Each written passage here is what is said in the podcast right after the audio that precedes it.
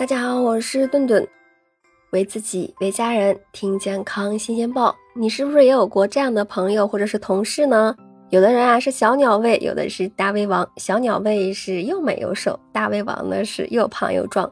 于是呢，有一个学说呀，也就顺势浮出水面了：胃会越饿越小。那具体的来说，就是通过控制饮食，可以让胃缩水，从而减小这个进食量，达到长期减肥的效果。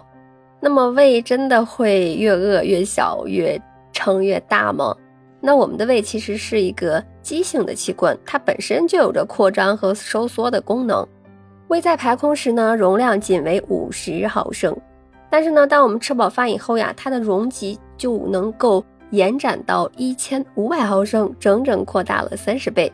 不过呢，这个变化只是形变，那就像气球，那无论是充满气或者是放气。它的质量就没有变化，但是呢，气球如果吹得太大，那它就失去弹性，没有办法回到最初的状态。那么胃有这样的问题存在吗？答案是不会。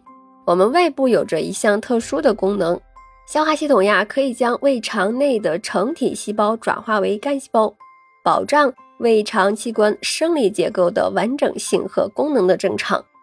简单的说呀，就是自我修复。那拥有这项技能的胃呢，不会因为吃的太多而变大，也不会因为吃的少而减小。那为什么还会有人吃几口就饱了的小鸟胃和吃不饱的大胃王呢？其实呀，在我们的胃里安放着一个容器感受器。那当胃部膨胀到了一定的程度了，感受器会向大脑发送信号，提醒我们已经吃饱了。而胃善变的原因呢，也来自于。容量感受器，虽然胃不会因为吃的太多而被永久性撑大，也不会因为饿太久而永远的缩水，但是容量感受器的灵敏程度却是可以被训练出来的。那如果我们年轻的时候吃的很多，那么容量感受器可能就会在胃扩张到一定的程度，比如说一千毫升至一千四百毫升之后才会发出信号。反之呢，如果我们吃的不多，或者是吃的慢一些，容量感受器就可以能在八百毫升到九百毫升以后就会发出冲动了。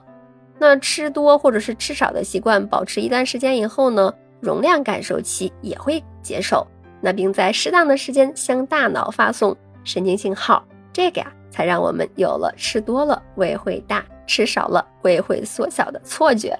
所以呢，别人再跟你说多饿饿，胃会变小，你可以转身给他一个白眼儿。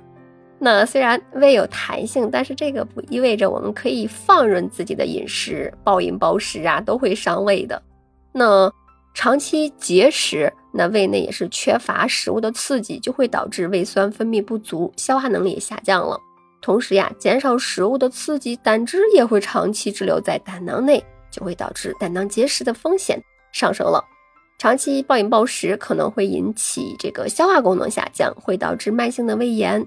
如果呀一次吃的太撑，还可能会出现呕吐啊，甚至胃穿孔的严重问题。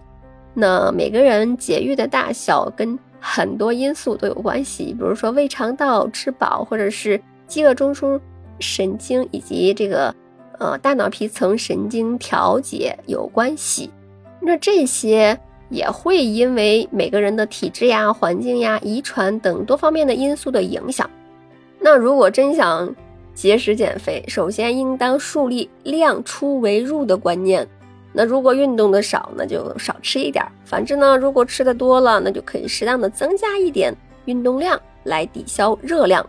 那此外呢，单纯依靠节食来减肥也是不可取的，长期饿肚子。可能就会因为摄入各类的营养元素不达标，就会导致人体机能和抵抗力的下降了。那诱发其他的疾病，比如说胃溃疡、胃肠的动力紊乱了，那胃肠的消化液或者是分泌紊乱等一些胃肠道的疾病。所以呀，想减肥的各位，放弃走捷径的思想吧。那正确而且健康的减肥方法，就是从运动加饮食相结合的。